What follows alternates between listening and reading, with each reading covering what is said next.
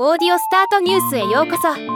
この番組はロボットスタートによる音声広告やポッドキャストなど音声業界の最新情報をお伝えする番組です。ポッドキャスト配信プラットフォームのリブシンがポッドキャスト広告向けの予測型コンテクスチュアルターゲティング機能を発表しました。今日はこのニュースを紹介します。予測型コンテクスチュアルターゲティングはプレスリリースによれば広告主はファストカジュアルレストランのユーザー。ホームセンターへの関心。電気自動車市場。ペットの所有者。大型店のブランド別の顧客。定年退職後などのライフステージなど。何百ものオーディエンスのセグメントに対してターゲティングが可能になるとのこと。広告主が他のデジタルチャンネルと同等の精度と規模でターゲティングできるようになると謳われています。仕組みの詳細は開示されていませんが最先端のテクノロジー。強力なオーディエンスデータ。高度な音声テキスト化インテリジェントな分類を活用し何千もの個々のポッドキャストエピソードのコンテキストエッセンスを抽出し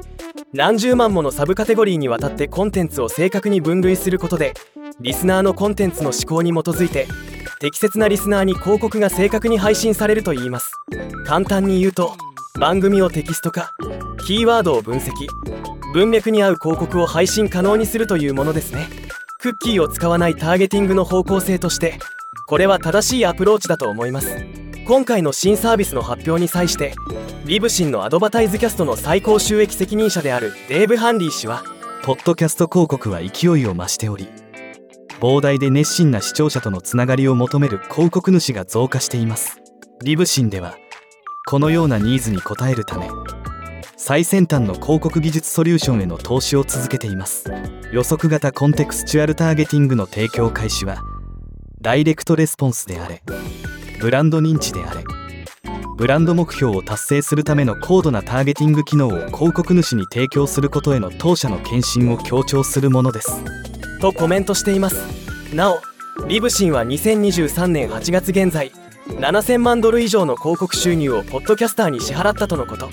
日本円で言うと100億円を超える金額ですからね。素敵です。ではまた。